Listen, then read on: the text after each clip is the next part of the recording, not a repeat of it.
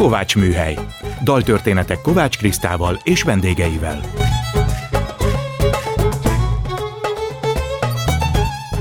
Jó estét kívánok, Kovács Kriszta vagyok, ez itt a Kovács Műhely. Gombhoz a kabátot, daltörténetek másként. Most a vendégemet kérem meg, hogy válasszon olyan kedvenc dalt vagy zenét, amiből a beszélgetés elindulhat. A mai indító dalt Derdák András választotta. Ő egy kanadai-mexikói énekesnő, Lassa de Sela egy dalát akarta hallani, a címe De Cara a la Pared, magyarul arccal a falnak. Most ez következik.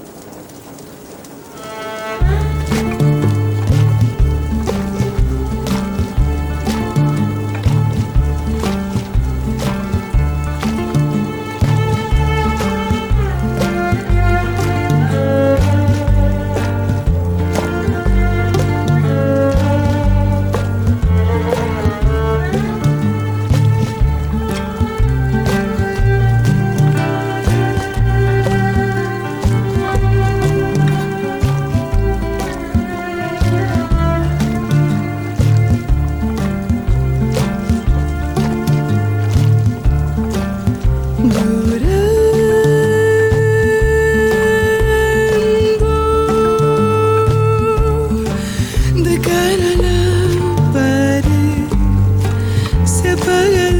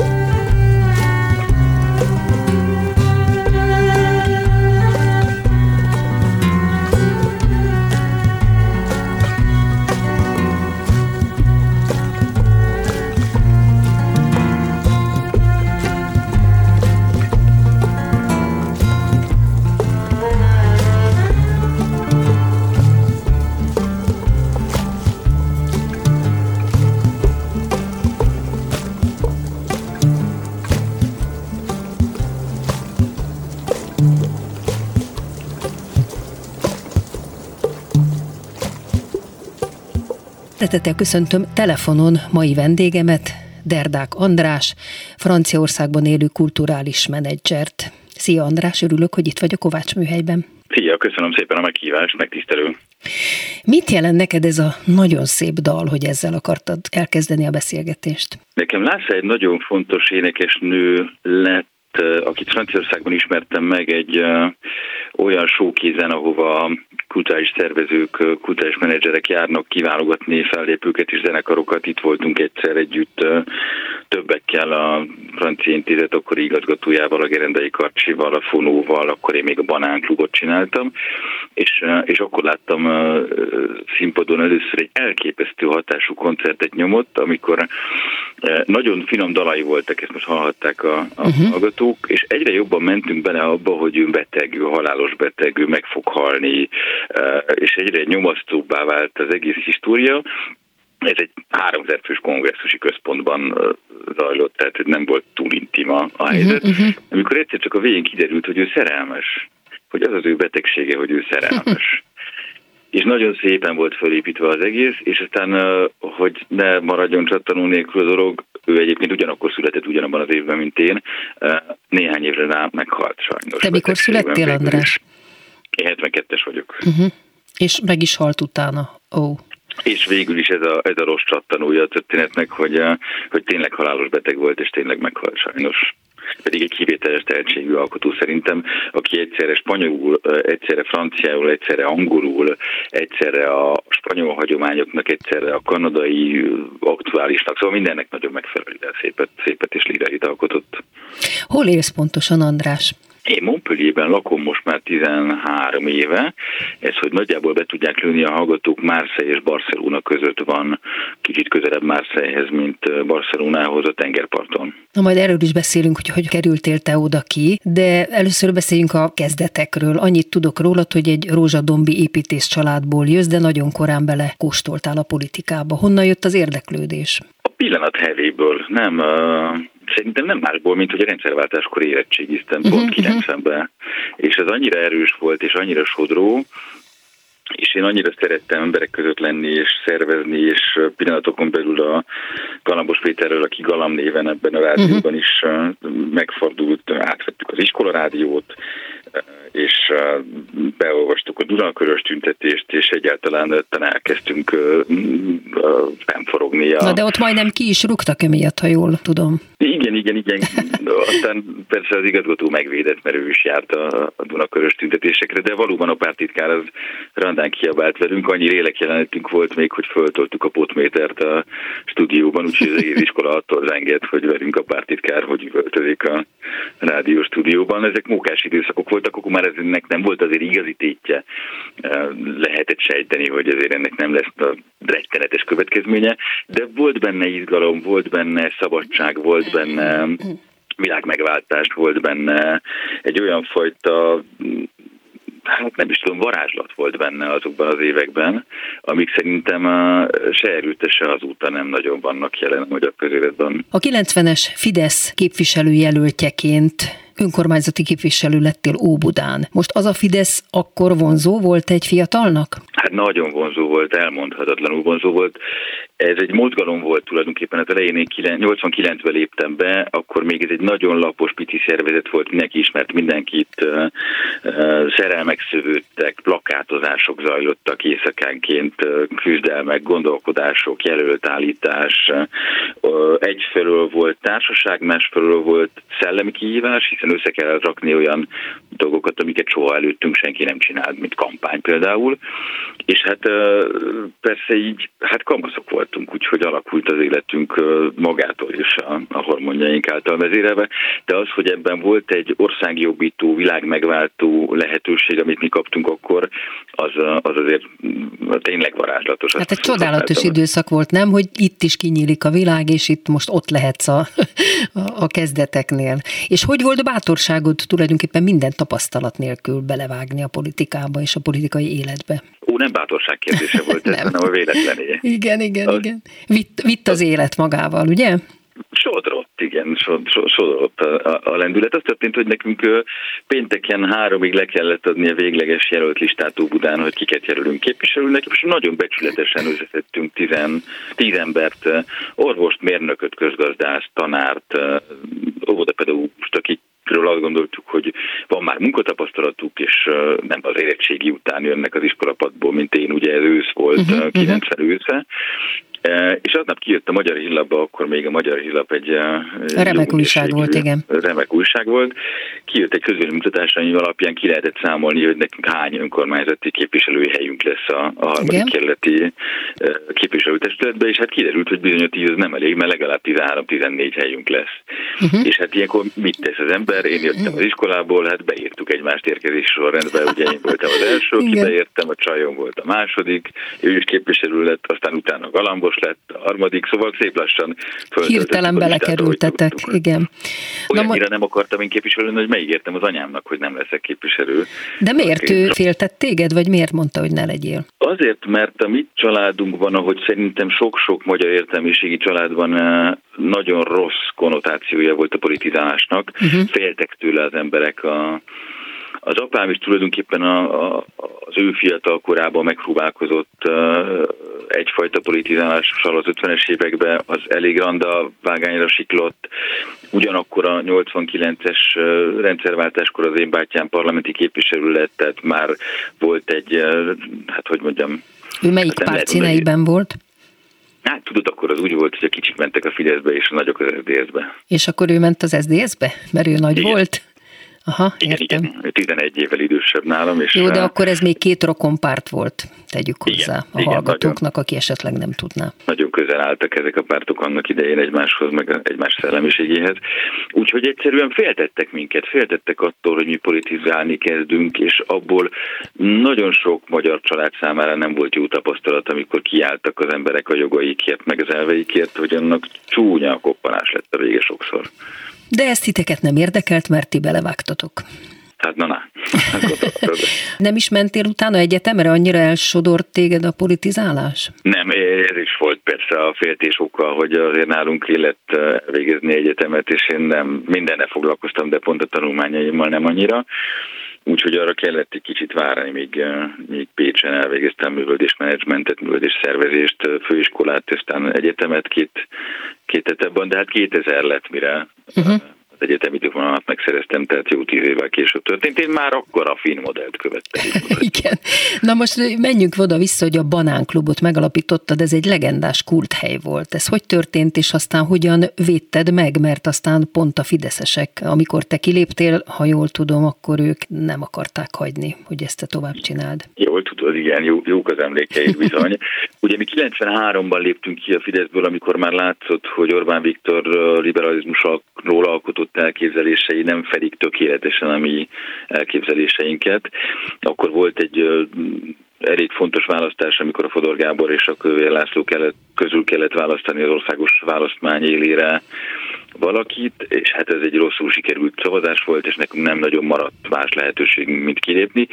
Amikor azt mondom, hogy nekünk, akkor az például a teljes óbudai pártszervezetet jelentette, tehát több mint 300 ember lépett ki velünk csak Óbudán. De hát akkor már a banánklub volt, addigra Igen. már ez egy uh, működő, hát ugye pártházként kaptuk, tehát ez a Fidesz harmadik kerületi székháza volt. Eredetileg a 3 per, 3 per 8-as MSZNP pártkörzet uh, volt, ezt a az akkori pártok felosztották egymás között az MSZP vagyonát, és akkor mindenkinek jutott valami. És hát mi nem, nekünk tök mindegy, hogy hol volt, csak azt szerettük volna, hogy jó nagy. Úgyhogy mi kaptuk a legnagyobb udai házat, színpaddal, nagy teremmel, és hát világos volt rögtön az elejétől, hogy ott bulikat fogunk szervezni, és, és kultúrházat csinálunk, mert mi mást. Mert akkor még ne felejtsd el, ha visszaemlékeznek a hallgatók ezekre az időkre, 1990-91, volt néhány koncertterem a városban, de nem sok. Szóval nem nagyon lehetett hova menni abban az időben. Uh-huh. Ez itt a Kovács műhely, Derdák Andrással beszélgettünk. Na folytasd a Banánklubot, hogy ezt hogy sikerült felfejlesztened, és evidens volt-e, hogy rögtön annak te legyél a vezetője? Nem volt evidens, de valahogy úgy alakult az elejétől fogva, hogy nem én voltam a harmadik kerületi önkormányzatban a Fidesz frakcióvezető, de aztán valahogy néhány hónap után én lettem. Nem engem szántunk eredetileg fővárosi önkormányzati képviselőnek, mert akkor még úgy állt össze a fővárosi önkormányzat, hogy minden kerület delegált egy ember, de aztán valahogy mégis én lettem nem volt egyáltalán magától értetődő, hogy én legyek a Banán Klub vezetője, de aztán szép lassan valahogy, pedig mi pályázatot is hirdettünk, és jelölteket hallgattunk meg, és az egyik legjobb barátom azóta is Horváth Dani, aki akkor pályázott, hogy ő legyen a klubvezető. Szóval valahogy olyan természetesen bele, belefolytam ezekbe a dolgokba, mint ahogy a banán sorsa is olyan természetesen alakult, hogy akkor oda kerültek színházak, akkor lett három-négy társulat, aki ott elkezdett alkotni, és előadásokat csinálni, és próbálni. Nyilván az elején Koncertek, rengeteg koncert, igen. Ott voltak Wimbitől a Kispálig mindenki, aki abban az időben fontos volt, a stb. az Zámbóig, a Kentaurtól, a nem is tudom kit mondjak még, szóval mindenki, mindenki megfordult a somáig bezárólag arra felé, mert egy szabad, önálló független hely volt, amit egyszerűen attól működött, hogy mi szerettük csinálni, és azt csináltunk, amit szerettük. A klubnak volt bármilyen támogatása, vagy egyszerűen a koncertekből meg ügyesen gazdálkodtatok? Sok mindent lehet ránk mondani, de ügyesek abban az értelemben, a mai professzionális Nem, nem is a mai értelemben. Értem. Nem voltunk, de mindig túléltük. Nem volt olyan esztendő, hogy ne kellett elmenjek könyörögni az elműhelyi kirendeltségvezetőjéhez, hogy kapcsolják vissza az áramot. Nem volt olyan esztendő, amikor egész évben lett volna fizetése az alkalmazottainknak, tehát egy bonyolult időszak volt, de nagyon fiatalok voltunk, és ez nem számított. És az önkormányzat támogatott, vagy a Fidesz, mint párt? Nem, a Fidesz mint párt nem támogatott, az önkormányzat támogatott, a fővárosi is, meg a kerületi is, illetve minisztériumi pályázatokon indultunk, akkor már volt NKA, valamint ne, az én francia kapcsolataimnak hála minden évben elnyertünk jó néhány utazást, és annak köszönhetően sokat megfordultunk Franciaországban már akkor. Mitől volt neked Franciaországgal bármilyen kapcsolatod? Bár Rákospalotán jártam gimnáziumba, egy sporttagozatos gimnáziumba, a Dózsa Györgybe, franciául tanultam. Uh-huh, tehát, tehát tudtál, igen. Onnan jött a, a dolog. Másrészt egyszer 88-ban, amikor a bátyám leköltözött Baranya megyébe egy teljesen cigányok lakta faluba, akkor ott megjelent egy francia szociológus, aki előadást akart tartani, és azt gondolta, hogy majd a bátyám lesz a tolmács. Azonban neki akkor már parlamenti képviselőként, vagy talán 89-ben is lehetett, nem is tudom már pontosan, más dolga volt és azért rámutatott az öccsére, hogy hát az tud franciául, és itt van az unokaöccse, az meg francia eleve, az meg valamelyest tud magyarul, hát majd ezek ketten elmennek és tolmácsolnak. Uh-huh.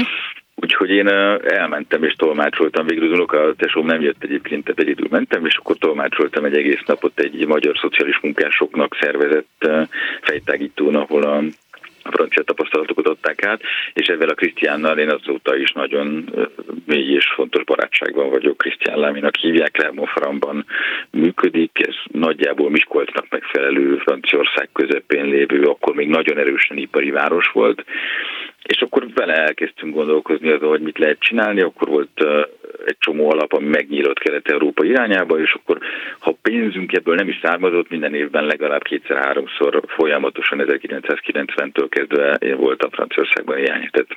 Mhm, hát igen, akkor mi még nagyon érdekesek voltunk a nyugatiak hát számára. Menjünk oda-vissza, hogy te kiléptél 93-ban, többekkel együtt persze, a Fideszből, és akkor mi lett a Banánklubban? Ugye a Fidesz joggal tartott igényt arra, hogy ezt az épületet megtartsa, hiszen mint Fidesz kapta. Mi meg teljes uh, nagylötyös indulattal azt az álláspontot képviseltük, hogy ebből, ezt mit találtuk, ebből mit csináltunk helyet, ezt mi bizony megtartjuk. Ti nem, nem adjátok, igen. Igen, igen. Nem mi változtunk, hanem a Fidesz változott, tehát akkor lesz szíves kilépni az életünkből a Fidesz. Ez aztán végén fegyveres konfliktusig fajult. Na, ez hogy történt? Egyébként. Ugye 93-at írunk, egy Szárnyak nevű színház működött ott többek között Csetneki Gábor vezetésével Szárnyak Fesztivál volt éppen, amikor megjelent két balonkabátos figura az este egy obskurusabb, sötétebb periódusában, és mondták, hogy akkor sürgősen tárgyalnunk kell, és elém tettek egy nyilatkozatot, hogy én ezt írnám alá. És elolvastam, és az, az volt a nyilatkozatban nagyjából, hogy három napon belül az összes pereputyommal takarodok az épületből. Hm. Mondtuk, hogy hát ez most nem a legmegfelelőbb pillanat, mert éppen hát látják, hogy 600 ember van a helyen, és éppen dolgozunk, de egy, egy tulajdonképpen elfogadható számunkra ez a nyilatkozat. Egy, egy percet kérünk szépen, egy apróságot módosítanánk rajta, és már alá is írtuk, és akkor mindenki mehet a dolgára. És mindezt annyit tettünk, hogy gyorsan legépeltük, és azt fordítottuk meg, hogy a Fidesz három napon belül takarodik az életünkből. hát ez nem volt humorérzékük valószínűleg. Nem, azt mondta a kisebbik, a nagyobbik egy szót se szólt, csak ottan kidudodott a ballonkabátja, a kisebbik azt mondta, hogy szórakozhatunk itt, majd akkor jönnek a Lendvai utcából a nagy golyófogó emberek, ezt mondta. Ez már 93-ban így volt, mert ezt én hallom, hogy ez most is így megy, de hogy ez már Igen. akkor így volt elég hátborzongató, nem? Az ember nézi a maffia filmeket, és akkor úgy megrémül. És tényleg a maffia módszerekkel operáltak. Azt képzeld el, hogy másnap megjelent egy magyar karate válogatott feliratú kis busz a Banánklubbal szemben lévő sarkon, kilenc ilyen jól megtermett tagba szakadt figura ült benne, és óránként egyszer bejöttek, körbenéztek, aztán kimentek tíz perc. Mindig megkérdeztük, hogy adhatunk-e valamit, szolgálhatunk-e valamit, mondták, hogy nem, nem szóltak egy szót se igazából, és aztán visszaültek a buszba. Uh-huh. Így napokig. Ami ezért, hát, hogy mondjam, Hát ez idegileg, igen. És akkor mi lett a vége? Aztán a következő etap az volt, hogy eltűnt az egyik reggel, de tokostul a művészbe járunk. Tehát az egyik kifele vezető ajtó tokostul eltűnt reggelre. Az ajtó? Az ajtó úgy, ahogy van, és akkor mondták nekünk a rendőrök, hogy hát ez egy ilyen maffia üzenetmódszer, hogy uh, vigyázzatok srácok, mert bármit megtehetünk, mert valóban ott lógott a riasztó, tehát így le volt fittyedve a, a falból kiálló kis drót végén, de nem szólalt meg egyáltalán, és nem voltak törmelék maradványok se, ez eltűnt az autó úgy, ahogy van. Na, akkor fegyveres fogadtunk mi is, talán nem veszi zokon a Walton Security, ha megemlítem, hogy ez akkor a Walton Security volt. Mintha ők most már a Fidesznek dolgoznának, ugye? Igen, igen, igen. Többnyire, vagy hát szóval a kormánynak. Hát akkor még nem, igen. Akkor még, akkor még minket védtek. És, és mi lett ennek a vége? Hát indult egy jogi csatározás, amiben mi végül is uh, siettetve a vagyonátadó bizottság döntését elértük, hogy önkormányzat tulajdonba kerüljön az épület, és ne párt tulajdonba, és az önkormányzat végül is kiutalta nekünk. Ez az önkormányzat akkor Tarlós Istvánt jelentette, aki úgy mérte fel a helyzetet, hogy tulajdonképpen mi vagyunk ott helyben, velünk valamelyest számolni kell, és neki azt tulajdonképpen megéri, hogyha ott van egy ilyen egyesületi kultúrház, ami nem kerül sokba, de mégis hírét viszi a kerületnek, mi ott maradunk, és akkor... Ez az akkori Tarlós István, mintha ez díszes lett volna ha jól emlékszem. Egész pontosan, igen, igen, igen, akkor, akkor még. Tehát ő akkor vállalt ezt a konfliktust az akkori Fidesz-szel. Igen, azt el kell mondjam Tarlós István védelmében, hogy tulajdonképpen nem változott nem sokat az akkori önmagához képest. A világ fordult meg körülötte, de ő nagyjából ugyanezt gondolta a világról akkor is, meg most is nem, nem változott. Ő csak azt a gondolatot most már Fidesznek hívják, amire az elején akkor még SZDSZ-t hitt, emlékszel, az még egy harcos antikommunista alakulat volt a leges legelején, tehát ő azért lépett be oda, mert azt gondolta, hogy ez, a, ez az irány. Igen. Hát akkor így végül is lett egy győzelem, hiába voltak a maffia módszerek, nem sikerült benneteket megfélemlíteni, és győztetek ebben a csatában. Igen, tulajdonképpen igen, ezt lehet mondani, hogy legyőztük Orbán Viktort, elég vicces. Na most Még utólag is. Én veled a millenárison találkoztam, amikor kulturális igazgató voltál, és én hihetetlenül hálás voltam, mert ott rendezhettem több előadást, mert olyan nyitottak voltatok, hogy bementem oda, gyakorlatilag az utcáról elővezettem az ötleteimet, és erre vevők voltatok. Hogy emlékszel vissza erre a millenáris időszakra? Egy elképesztő időszakban vettük át a millenáris, Mizsai Zsuzsa Igen. volt az ügyvezető igazgató, aki akkor a KDNP-ből igazolt le, mert ő meg akkor látta elérkezettnek a helyzetet, hogy onnan le kelljen lépni. És vette át tulajdonképpen kulturális tapasztalat nélkül ennek az intézménynek az üzemeltetését, és akkor ő hívott oda maga mellé művészeti igazgatónak, és hát az az el, az az első mondjuk három-négy év, amit ott együtt töltöttünk, az fantasztikus volt. Én nekem tulajdonképpen mind a mai napig az a kedvenc munkahelyem, és az volt a kedvenc elfoglaltságom, tök szabadok voltunk, azt igen, igen. amit akartuk, Egyetlen egy kérése volt, a Megyesi Péter leült velünk az elején, hármasba, és azt mondta hat szem közt, hogy az a kérés, hogy szedjük le a politikai mást a mindenál, és ról szedjük le azt a rossz bélyeget, azt a rossz, mindenkibe beleégett képet, amikor az Orbán Viktor hoki meccset néz a teátrumban, és nem hajlandó lejönni a, az elvesztett választások után az övéhez, hogy beszédet tart. Hányba vagyunk, hogy a hallgatók rakják? 2002. Igen ez a híres választás, amiről mindenki azt gondolta, hogy meg fogja nyerni, és aztán mégsem nyerte meg. Ami egyébként egy kis optimizmust adhat nekünk, mint a, a mai, mai napra is, igen. Hogy volt pénzünk, de már nem volt annyi pénzünk, mint az elődeinknek, de azért volt pénzünk elegendő. Évi 1600 rendezvényt rendeztünk, tehát egy gyár volt tulajdonképpen irgalmatlan, 22 ezer négyzetméteren működtünk, senki nem akart beleszólni, csak mindenki azt akarta, hogy ez működjön jól és legyen jó is, és tulajdonképpen azt hiszem, hogy néhány év alatt ki is bíztunk magunknak egy rangot, egy elismertséget, egy színvonalat, egy, egy helyet a városban. Most elérkeztünk a műsor feléhez, úgyhogy következik egy dal, ezt is mai vendégem Derdák András választotta. Aranyakord a himnusz után szabadon.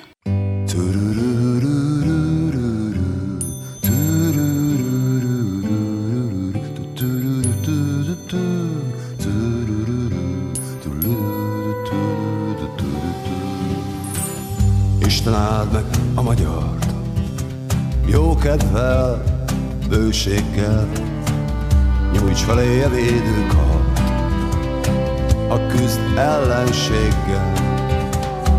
Balsors, akit régen tét, hozz rá végesztendőt, megbűnhődtem már ennél, ó, a múltat és a jövendőt.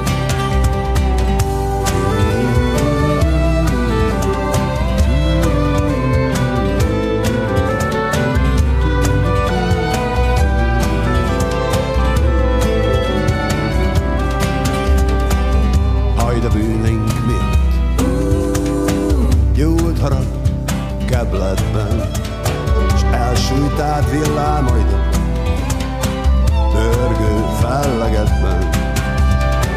Hányszor támadtam fiam, szép hazám kebletre, s lettél magzatod miatt. Magzatod hangedre, oh, Isten áld meg a magyar, jó kedvel, hőséggel, Nyújts felé a védőkar A küzd ellenséggel. A sors, akit régen tér Hozzá rég esztendőt Megbűnhődtem már ennél A múltat és a jövendőt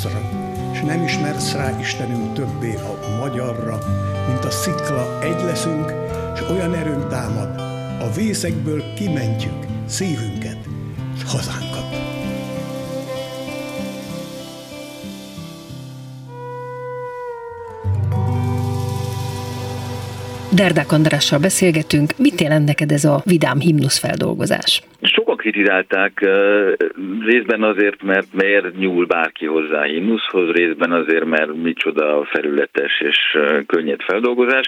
Én meg egyszerűen szerettem dúdolni, szeretek úgy gondolni ezekre a dolgokra, mint amiket jókedvűen is lehet énekelni. Tudod, sokan merengtek már azon, hogy a magyar himnusz mennyire borongós, különösen mondjuk a franciával összevetve, ami egy harci induló és egy erőt adó uh-huh. összetartást erősítő, hol mi itt a, a sebeink nyalogatása zajlik, és nagyon, nagyon szeretem a kis Tibiék bátorságát, hogy ehhez hozzányúltak, én bírom a, a dallamvezetését is, de nyilván, eh, hogyha még 20 30 40-en földolgoznák, akkor biztosan lehetne még vitesebb, vagy jobb, vagy meghatóbb, vagy emelkedettebb eh, feldolgozásokhoz is eljutni. Én, én nagyon szeretem hogyha valaki nem törődik ilyen módon a, a tekintélyekkel és a hagyományokkal, és hozzányúl a közös kincseinkhez, és azt újra értelmezi és földolgozza. Na térjünk vissza a millenárishoz, aminek, ha jól tudom, 2006-ban lett vége, mert akkor lettél a Párizsi Magyar Intézet igazgatója pályázat útján. 2010-ig. Igen, igen, igen, tulajdonképpen a, a, a Milánál volt egy kis, kis szünet a kettő között, mert egy ponton összevesztünk a, az akkori SZDSZ-es kormányjal egyébként akik azt gondolták, hogy ez helyes, ezt az intézményt mégis inkább felhasználni a politikai célokra és a választási kampányba beemelni. Ilyen ostoba vitáink voltak, hogy miért nem kiégek a plakátok, és miért nincsen, nem tudom én, szám, több számítógép, mert akkor éppen a, egy jövőháza projektet próbáltak összekalapálni, és volt egy informatikai és innovációs minisztérium, és akkor az, azt próbáltattan valahogy minket PR szempontból befogni. Én meg nem értettem, hogy a csodáért ne lehetne hagyományozó gyermekprogramokat szervezni, ha egyszer ez jó, és uh-huh. hogy egyáltalán nem értettem, hogy miért kéne viszont 400 gépet hálózatba kötve azt támogatni, hogy a környék gimnazistái a gimnázium helyett inkább hozzánk járjanak dúmozni iskolai időben, szóval hát apró konfliktusaink voltak, aminek a végén egy ponton a homlokokra csaptak, és azt mondták, hogy ja, hát végül ki lehet rúgni, hát akkor nem kell vele tovább beszélgetni. Ja, és végül is téged kirúgtak onnan, millenárisról? Engem kirúgtak, igen. igen. Aha. Engem egyik napról a másikra a biztonsági őr kivezetett, igen. Oh, jaj. Nem, nem, volt, nem volt szép történet, de Abból a szempontból persze nagyon bánom, hogy én tényleg nagyon-nagyon-nagyon-nagyon-nagyon szerettem csinálni a Miránást, és jól is csináltuk, fantasztikus táv volt, nagyon jó csapat, mindenkit megtartottunk korábbról, és mindenki nagyon szerette ezt a, a dolgot csinálni, tehát én nagyon hálás vagyok a, a, annak a periódusnak és Mizsei Zsuzsának is. De aztán vége lett, és abból is jó született, mert így kerültem ki Párizsba. A fene gondolta volna, hogy, hogy én egyszer a Párizsi Magyar Intézet igazgatója, diplomata leszek. Hát, és hogy jutott eszedbe, vagy kiírták, és valaki mondta, hogy hát ez próbáld meg hát ha, vagy hogy jött az ötlet? Igen, pont, pontosan Pont így, így. mondod, az Ungár Klára hívott fel, hogy ugye Bozóki lett a miniszter, szerinte érdemes megpróbálni. Én akkor Bozókival nem találkoztam már jó néhány éve, de abban biztos voltam, hogy amit kultúráról gondolok, az nagyon hasonló lesz ahhoz, mint amit ő kultúráról gondol szociológusként vagy politológusként. Úgyhogy készítettem egy pályázatot, és végül ketten maradtunk az utolsó körben, az Huer Zoltán, az előző kulturális miniszter, akivel én nagyon jóba voltam még a, a Fidesz időkből, és ebből a kettőből választott Bozóki András, aztán sokan a személyre is hányták, hogy miért, eh, miért engem küldött egy ilyen felelősségteljes posztba. Hát te láttál engem azért sokszor abban az időben, valóban eh, talán neked sem elsősorban a nyakkendős megfontolt Nem, nem, de hát Istenem, vagy ez egy, ez egy követelmény? Hát az el, vannak elgondolások, amely szerint ez követelmény, igen. Volt, volt, voltak, akik azt gondolták, hogy mégiscsak jobb úgy, ahogy volt. Ugye ez egy olyan rendszer, ez a magyar intézetek és a, a diplomácia rendszer, ami tulajdonképpen úgy maradt a rendszerváltáskor, úgy, úgy mondta ezt a magyar Bálint, hogy a, az alvat struktúrák, uh-huh, volt a uh-huh. szavajárása. Egy nagyon alaposan a titkosszolgálatok által befolyásolt világ volt, amiben a az egyetemi kiöregedő félben lévő professzorok be tudtak kerülni, és más aztán nem nagyon. És ehhez képest mi akkor, amikor a Bozóki miniszter lett, jó páran az Orsós László Jakabtól New Yorkba, a Krasztev Péterig, Pozsonyban, a, tulajdonképpen meg a Csántogály Berlinben, a uh-huh Petőz Gyuri Brüsszelben, a Takács Ildi Londonban, én Párizsban. Szóval bekerültünk olyan fiatalok, akiknek semmi köze nem volt ehhez, viszont letettek már ezt azt az asztalra, tehát meg lehetett bízni bennük olyan értelemben, hogy ők nem fognak ottan butaságot csinálni. És ha és kell, föl is veszik a nyakkendőt, meg az öltönyt, gondolom, ha olyan alkalom van. Igen, Tehát én, ezen én nem múlik, gondolom, csak vettél egy. Igen, csak muszáj volt néha felvenni, igen. De képzeld el, nem tanultam meg nyakkendőt kötni azóta Hát Istenem, jó. Kötötte. Hát akkor csajok csak megkötik, persze.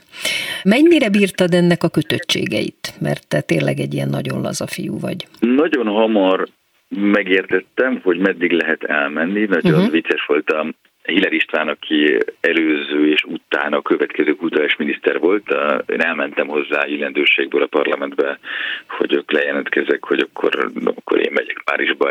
Sejtettem, hogy ő fogja is eljönni kulturális miniszternek, tehát ő lesz a főnököm. És azt mondta, hogy jó, rendben van, Andris, egy dolgot kell megértsél, a telefont nem cserélheted le. Ez mit jelent, ez a mondat? Napokig gondolkoztam ezen, hogy mit jelent. Lehallgattak? mondani, igen, igen. Ezt jelentette? Na, Ezt- egész hamar ezt rájöttem. jelentette. Igen, uh-huh. nekem ez lassabban, lassabban sikerült, de megértettem, hogy meddig lehet elmenni, és aztán úgy döntöttem, hogy leszarom. Hogy, hogy nem érdekel, mert mert ezt lehet jól is csinálni, lehet szabadon is csinálni, és maga a rendszer, az már nagyon kötöttnek látszik, a diplomácia valóban egy csomó olyan protokoll részletet tartalmaz, amit nem illik áthágni, tehát hogy nem... De hát nem, azokat megtanultad, gondolom. de azokat nagyon hamar meg lehetett tanulni.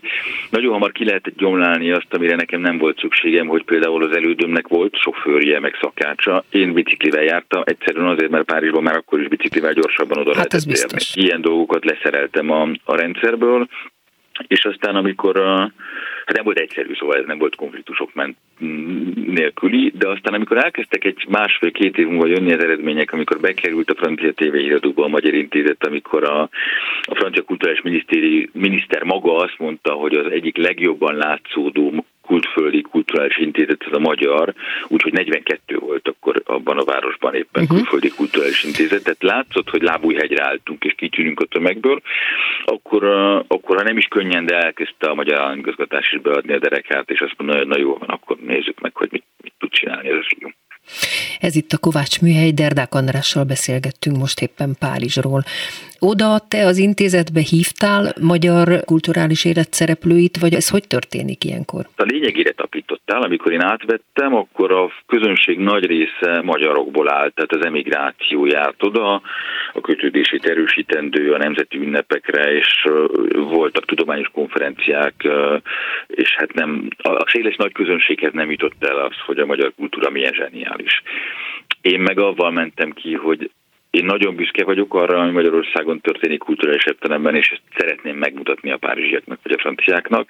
Tehát kinyitottam az ajtót, kivittem a rendezvényeket az utcára, a különböző párizsi terekbe, a parkokba csináltunk mindenfélét, és ennek tényleg hát lett lett látszata, elkezdtük lecserélni a közönséget, elkezdtünk kiépíteni új főállásokat a kulturális sajtóba, ami nyilván egy nehéz ügy New Yorkba, vagy Párizsba, vagy Berlinbe, mert ott tényleg elképesztő konkuren- konkurencia van. Hát Ugye emlékeznek még talán a hallgatók arra, hogy a 90-es években mennyire fontos szereplője volt a francia intézet a budapesti kultúrának, uh-huh, hogy az egy megkerülhetetlen színfolt volt. Az akkor fontos volt a franciáknak, áldoztak rá, és hát a Budapest sokkal könnyebb terep, mint, mint Párizs, de azért ott is meg lehetett csinálni, mert elég érdekességünk van, elég érdekes magyar művészünk van, zenészünk, ö, festőnk és irodalmárunk ahhoz, hogy, hogy legyen mit mutatnunk. Lecseréltek téged 2010-ben, ez várható volt, nem? Hogy a Fidesz visszajön, akkor téged nem akarott látni. Igen, várható volt, és kölcsönös is volt. Egyrészt lejárt a mandátumom, tehát rendes, tehát nem, nem az van, hogy engem kitettek onnan, hanem vége lett, sőt, Hát még egy évet tovább is igen. maradtam. És hát most gondolj bele, hogy én nekem diplomataként a magyar kormányt kell képviseljem, Nem. nem, hát ez nem volt összeegyeztethető. Jött a Sziget Fesztivál, aminek a kinti képviselője voltál. Ez mit jelent? Milyen munkát? Úgy, úgy döntöttünk végül is, hogy itt, itt maradunk Franciaországban az én feleségemmel, Földes Anitával, aki szintén ennek a klubrádiónak volt jeles műsorvezetője és műsorkészítője, még mielőtt megismerhettem volna, és velem együtt érkezett Párizsba, tehát mi együtt jöttünk ki uh-huh. már annó, Felmértük a viszonyokat, és úgy, úgy láttuk, hogy nem nagyon fogunk mi jó állást tudni kapni Magyarországon. De ismertétek a kinti viszonyokat, gondolom sok barát volt, tehát lehetett látni, hogy mit csináltok tovább, Tudod, vagy nem? érdekes, hogy nem, illetve igenis, meg nem is. Abban az értelemben, hogy sok barátunk lett, igen, de abban az értelemben, hogy ezt lehetett volna használni, nem. A banánklubos kapcsolatokat egyáltalán nem tudtam átkonvertálni a magyar intézetes kapcsolatokba, és a magyar intézetes kapcsolatok teljesen haszontalannak bizonyultak később a Sziget Fesztivállal kapcsolatos ügyintézésekbe. Annyira más emberek, más vidék, más, más, má- más téma, hogy nem, nem tudtuk ezeket konvertálni egyiket a másikba, de a Gerendai Karcsi megkért, hogy, hogy lássuk el a, a Sziget francia képviseletét, és akkor ez szép lassan csatlakozott egy pár másik fesztivál is a régióból, az Egezit Szerbiából, egy ö, a Dracula kastélyban rendezett román elektrofesztiválon keresztül mindenféle mások lettek, és akkor felhúztunk el egy kis céget, lettek alkalmazottaink. De ez mit jelent? Mi volt a feladat? Mit kellett csinálni? Művészeket Mi- szerezni, vagy közönséget szervezni a fesztiválra, vagy hogyan? Mind, mindegyik, amit mondasz. A, minden, ami a fesztiválok életében franciául zajlott, tehát a jegyárusítás megszervezésétől az utazásig, a művészek felkutatásától és ajánlásától a, a, egészen odáig, hogy mi a szigeten csináltunk francia kempinget két és fél ezer embernek, Ó. francia kocsmával és Ja, étteremmel. értem, hát azért az úgy, igen, ér, akkor értem. Értem az ez egészet. egy komplex, komplex ügy volt. Ennek is vége lett, és jött egy válságos időszak 2021-ben az életedben, amiből, ha jól olvastam, pszichológus segítségével jöttél ki. Milyen válság volt ez, és hogy gondolom most már túl vagy rajta, talán tudsz róla beszélni. Igen, igen, igen, és nem, nem gondolom, hogy titkolnom kéne, hogy, hogy voltak nehezebb periódusai. Ennek úgy Covid-nak hívják ezt a válságot, egyik pillanatról a másikra elvágta a munkánkat, a megélhetésünket, és a, tulajdonképpen az életünket, hiszen tizen éve ezzel foglalkoztunk. Uh-huh. És akkor ott találod magad a semmiben, ráadásul akkor született a gyerekünk. Jaj. De azt hiszem a francia kormány azért segített ellentétben a magyarral. Anyagi értelemben nem voltunk soha egy percig se veszélybe, bár egyik pillanatról a másikra megszűnt minden bevételünk céges értelemben, az tulajdonképpen a második, harmadik hónaptól kezdve a kormány kipótolta, és fizetéseink voltak. Tehát nem az volt a probléma, hogy, hogy felkopik az állunk, hanem az volt a probléma, hogy nincs mit csinálni, és ez egy darabig jó pofa, talán emlékeznek a hallgatók, vagy hát nem tudom kinek milyen periódus volt ez a két Igen, év az életében.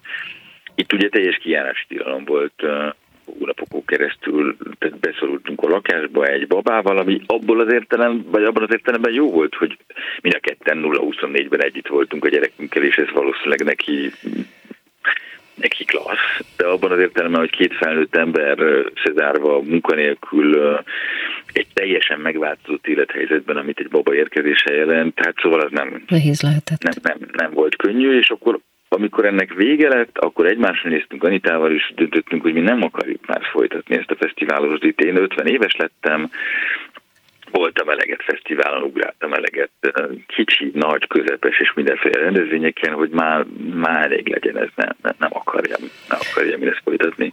Na most viszont belevágtál barátokkal egy kastélyvásárlási programba, és vettetek, vagy vesztek, ezt most nem tudom, majd mindjárt elmondod, egy reneszánsz kúriát.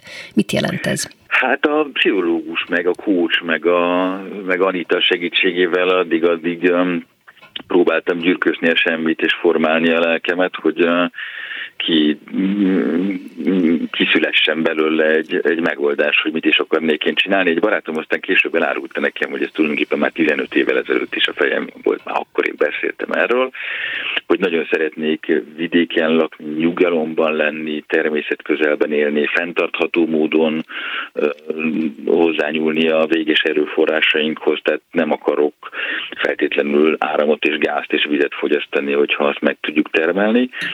És akkor ez, ez tulajdonképpen testet öltött egy eh, kastélyi projektbe. Egy kicsit fellengzős ez a kastély, mert azért ez inkább kúria, csak azt mégsem mondhatom, hogy kúria projekt. Vendégház projekt. Igen. Igen. De hát nehezen Totális. képzellek el téged vendégház tulajdonosként, mert valami kultúra biztos lesz ott. Az biztos, az, az nem is volt kérdés. Uh, Leültünk, ami- találtam egy falut, Val de Gual, úgy hívják a falut, ez egy Montpellier-től 60 km északra a hegyeknek a lába. Egy uh, 1500-as években alapított kis falu, ahol találtam egy uh, hatalmas házat, ami most jelenleg olyan 500 négyzetméter, és még kicsit bővíthető, egy gyönyörű bősparkszerű kerttel, egy patak partján az egész idillikus és, és fantasztikus. Amit a reformátusok építettek annak idején, amikor el kellett menekülni innen a Nanti Ediktum felmondása után, amikor éppen a katolikusok elvágták a, a reformátusok torkát, és akkor felmentek a hegyekbe, és ott elkezdtek egy új életet megálmodni maguknak, és ez nagyon, nagyon melbevágott ez a párhuzam, hogy hogy ők is valami lehetetlen helyzet elől tulajdonképpen menekülve, ők ténylegesen fizikailag fenyegetve menekültek el innen, én csak inkább lelki értelemben menekülök valami erről új életet akartam kezdeni, és ők is új életet akartak kezdeni, és akkor ott, ott lett egy ilyen gyönyörűség, és hát nyilván valamiből meg kell élni, nem csak lakni kell, tehát innen jött a vendégfogadó ötlet, hogy akkor egy szoba, szoba kiadással foglalkozunk, és hát természetesen leültem a polgármesterrel az első körben, aki kapva kapott rajtunk, és azonnal állást ajánlott a polgármester hivatalba, hogy jöjjünk és szervezünk és csináljunk életet, mert hát minden kis, kis falunak ugyanaz a problémája, hogy, hogy kevés a csinálható dolog, tehát nagyon nagy fantáziát láttak abban, hogy mi oda menjünk és fellendítsük. És akkor most ott dolgoztok, fellendítitek a helyet, és közben épül a álmotok ugye? Hát nem, nem véletlenül fogalmaztál ilyen kérdésesen, hogy megvettétek, vagy meg fogjátok venni. Most vagyunk éppen a megvétel pillanatában, tehát most a, a, ezekben a napokban, hetekben fogom aláírni a végleges adásvételi szerződést, és ha minden jól megy, akkor július első hetében fogjuk megkapni a kulcsot, és akkor onnantól kezdve lehet oda menni és álmodozni, és, és elkezdeni kitalálni, hogy mit is akarunk pontosan. Kedves András, nagyon köszönöm, hogy beszélgettél velem, és sok sikert kívánok ehhez az új élethez. Biztos vagy vagyok benne ismerve téged, hogy ebből is valami nagyon klassz dolog fog születni. Nagyon kedves vagy. Köszönöm, köszönöm Derdák Andrásnak, hogy beszélgetett velem a Kovács műhelyben. Szia András! Köszönöm, szia! És köszönöm hallgatóink figyelmét Pályi Márk és Csorba László munkatársaim nevében is. Az adás ismétlése ma este tízkor hallható, majd utána az archívumban is bármikor elérhető, és podcastként is hallgatható. Hallgassanak minket vasárnaponként ötkor, vagy este tízkor továbbra is az interneten. Jövő vasárnap egy újabb daltörténettel jelentkezik a Kovács Műhely, gombhoz a kabátot, daltörténetek másként. A műsor vendége Bagó Bertalan rendező lesz. Ő a Herből a Let the Sunshine dalt hozta, a filmes verziót. Kifaggatom arról, hogy mit jelent neki ez a dal, és arról is, hogy nem hiányzik-e neki, hogy játszon is a rendezés mellett. Kik hatottak rá az életben és a munkájában leginkább. Most az ő választását hallják. Viszont hallásra.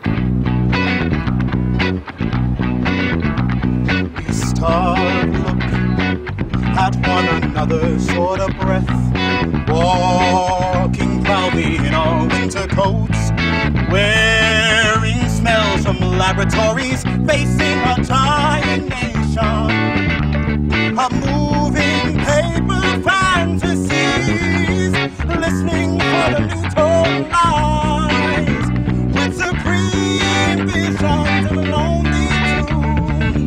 Somewhere inside something there is a rush